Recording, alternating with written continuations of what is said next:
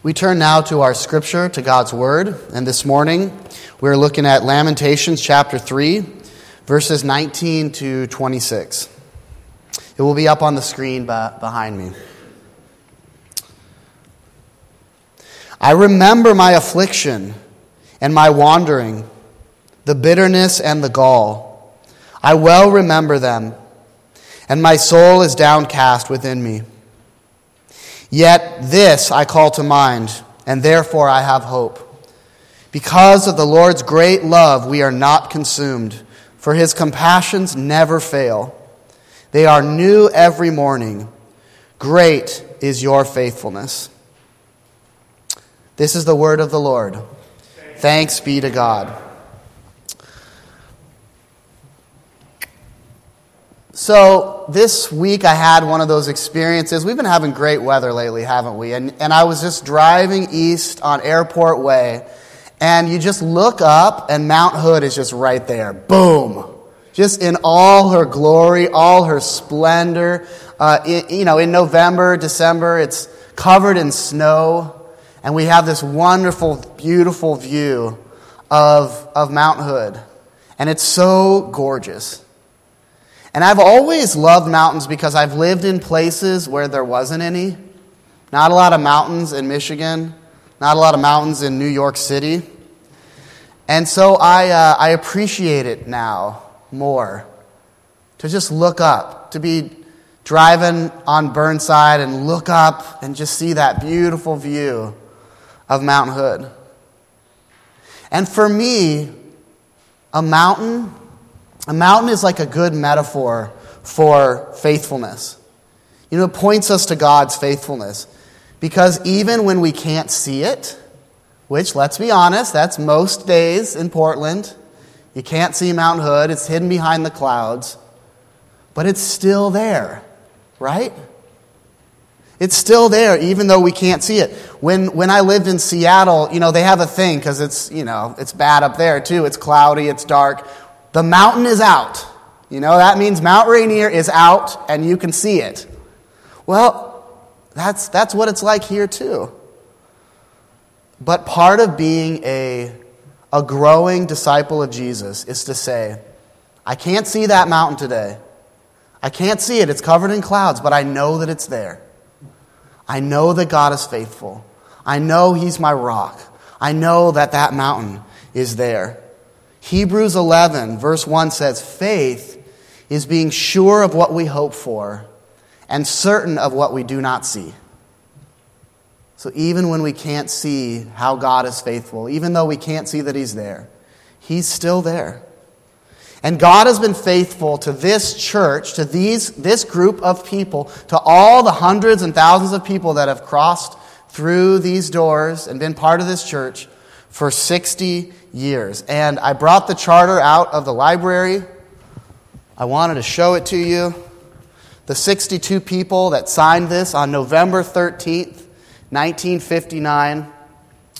These 62 people took this leap of faith to say, we're going to establish a, a church here, on this corner, in this place. And did they ever imagine that 60 years later, with all the changes, everything going on, the changes in our city and our culture, that Jesus would still be being preached here every Sunday? And there's a lot of signs of God's faithfulness. You know, I noticed something recently that the, um, I can't really read the writing, but there's a, there's a little boy. It looks like a little boy's handwriting. And his first name was Bruce, and his middle name was Peter. Well, my name is Peter Bruce, and this was Bruce Peter. I mean, if that's not a sign that, you know. Bruce, I got to meet Bruce Peter. But God's faithfulness is just all over this church. His fingerprints, and uh, God's word in Lamentations 3, it teaches us that God's faithfulness is nothing less than love and mercy. The steadfast love of the Lord never ceases. God's mercy never comes to an end. It's fresh and it's new every single morning of our lives. So, this morning, I just want to tell you about that. I just want to teach you about God's love and God's mercy. So, God's love is his commitment, his covenant to us, to never leave us or forsake us, to walk with us through it all. There's a special Old Testament words, it's one of my favorite Hebrew words that's used here in Lamentations 3. And I want you to say it after me. The word is chesed. Chesed. Chesed. Now, apologize to the person in front of them because you just spit on them. But that's, that's chesed. That's God's covenant, faithful love that lasts forever. It's it's not dependent on us, it's dependent on God.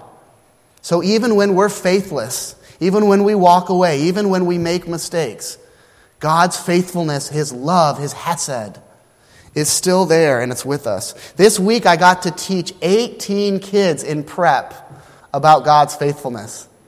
We were looking at Exodus 16 and 17, and we are telling them about how, how these people, the people of God, the people to whom God's Hesed was present and active, He delivered them from slavery, He freed them to go to the promised land, and yet they started complaining. They started moaning about, well, we, we had better food back in Egypt. We had this, we had that. And they were faithless. They didn't believe that God could do it. And yet, did that stop God's plan? No.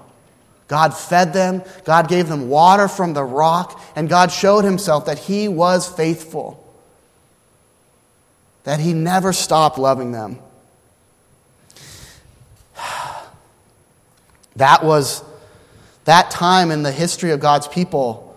It was one of those Mount Hood through the clouds moments where they saw, you know what, we believe. We have faith even though we can't see. There's a, there's a wonderful book that we have in our nursery here at church, and we have it at, at home called the Jesus Storybook Bible. And every few stories it talks about God's love, God's faithfulness. It says God's never stopping, never giving up, unbreaking, always and forever love. And I hope that all the kids of our church wrap their minds around that, that they come to understand that, that, that that's what we're teaching. That's what we're teaching these kids about God's Hesed, about God's faithfulness, His commitment, His never stopping, never giving up, unbreaking, always and forever love. Because when that kind of love gets a hold of, of you, it changes you. It changes your heart and your motivations and the way that you live your life and your, your priorities change. So God is faithful. God is committed to you through his love. And so then it, it asks us, you know, just like, just like our brother Bond was saying, do you love me? God is asking, respond to my love, show my love to others, show your commitment to my people to the family of God, to all the commitments that you've made to Him. You know, maybe, maybe you're going to show that commitment to God by walking alongside a difficult family member. Thanksgiving's next week. A lot of family get togethers, a lot of arguments about this or that, but to walk with someone, to try to see things from their perspective, to journey through somebody that is maybe struggling with an addiction. To say, hey, I'm going to be here for you because I know that there's a God that loves me, that's watching out for me, that's never giving up on me. I'm never going to give up on you. We get to mirror that love, that never giving up love to the people around us. God's faithfulness is love. That's what Lamentations 3 teaches us, but it's also mercy. And mercy is grace. Mercy is God's grace showered upon his people. God is always giving us opportunities to show grace to ourselves and to other people. God gave a few of us at, the, at this church an opportunity this week because two weeks ago there was a fire on our property. There's going to be more information about this in the bulletin and a letter from the AGAC, but in the northwest corner there was a little fire that started with the leaves, and the fire department came, and it took them seven seconds to put it out. But it was still a big deal. It was a little scary. I had to run over here in my sweatpants see what was going on Saturday night. And we found out, you know, a couple days after that, it wasn't, it wasn't an accident. It was some kids playing with matches. Well, I'll say it was an accident. They didn't mean to start a big fire like that, but they weren't doing what they were supposed to be doing. They were playing with matches. Uh, they were not respecting the, the property here. And yet, right away, there was from the team that has been working with them for seven, eight years, there was grace. There was grace and truth. John 1:14. Jesus is full of grace and truth. And those, you know, the issues will be dealt with, but we had to lead with grace. We had to lead with grace, and that's what the team, that's what the team did. And there was, you know, there was empathy. There was this, we've got to address this with them. We've got to make sure that this doesn't happen again. But somebody wrote, you know, we've got to do it in a loving and non judgmental way. And then the next person wrote in and said, You know what? We should nominate you for president because there's not a lot of that in politics right now. You know, grace and truth together. So we, we might have the next president of the U.S. right here in the sanctuary with us this morning. It's grace and truth. Because what does the human heart most need? We need grace. We need grace from our Creator. You know, fast forward 10 years from now. If we would have shamed those young girls, how could you do this? How, you were so irresponsible and, and piled all this shame upon them, they would always have an excuse to blame the church. They would always have an excuse to say, oh, you guys are hypocrites, you guys are judgmental. But instead, we passed upon grace, the grace that has been shown us again and again. So instead, she can talk about God is faithful. I messed up, but I was shown grace and mercy. And that's what my God is like because we all mess up and we're all in need of a Savior. That's what our hearts crave. Our hearts crave mercy and grace. This is one of my favorite quotes. I've shared it with you a few times. I'm going to share it again. Forgiveness, grace, mercy. To forgive is to set a prisoner free and discover that the prisoner was you. To set a prisoner free and discover the prisoner was you. That's from Lewis Smedes. Anne Lamott says to forgive, to not forgive, is to drink poison and wait for the other person to die. To not forgive is to drink poison. It, pour, it poisons our spirit, it poisons our soul. And we think the other person's going to die? No. We're killing ourselves when we live without mercy, without grace. So then, the question becomes who can I show mercy to today? Who can I show mercy to? Who can I forgive? And how can I show mercy to myself? Because sometimes we aren't able to forgive ourselves.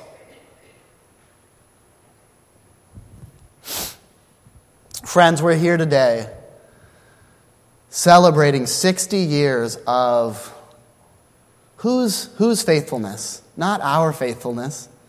We're celebrating 60 years of God's faithfulness to Park Lane CRC. His goodness, His love, His mercy. Jesus was completely faithful at all times and in all places. God showed tremendous faithfulness by sending Jesus. Jeremiah, who we believe wrote Lamentations, he's talking about God's faithfulness left and right, and he didn't even get to meet Jesus. Those of us living in the age after Jesus, the age of Christ, the age of the Holy Spirit, have so much more that we can give thanks for. When the wedding ran out of wine, Jesus was faithful. When the 4,000 ran out of food, Jesus was faithful.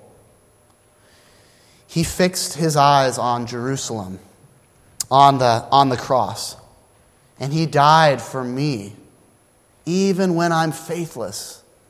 And he died for you, for his people, for his bride, for his church. And if we, if we keep preaching Jesus, if we keep telling people the good news, if we keep telling people that, you know what, you're broken like me, you're in need of a Savior like me, Jesus is that. Jesus is full of grace and truth. Jesus is the way and the truth and the life. If we keep preaching Christ and Him crucified, we will be here until He returns. We will focus on Him. 1 Corinthians 2 2 says, For I resolve to know nothing except among you, except Christ and Him crucified. Christ has been crucified for us, for Park Lane Church. Amazing. His life has been given for us. He died the death that we didn't have to die. So that we can celebrate with our brothers and sisters from Park Lane that are in the church triumphant, that are cheering us on right now, that are on the other side, that are celebrating with Jesus. The meal that we have together is just a preview of the wedding feast of the Lamb that we will enjoy with Jesus. So we're going to feast, we're going to celebrate, we're going to give thanks to God, but it's just a foretaste of what's coming for all who believe and trust in Christ. Let's pray.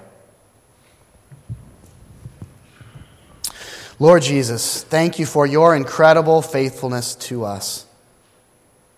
To this church for six decades, to each one of us that knows you and is known by you.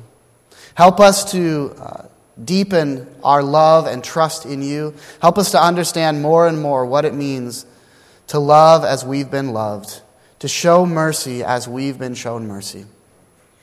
Give us reconciliation and grace and joy this morning as we celebrate all that, that you are.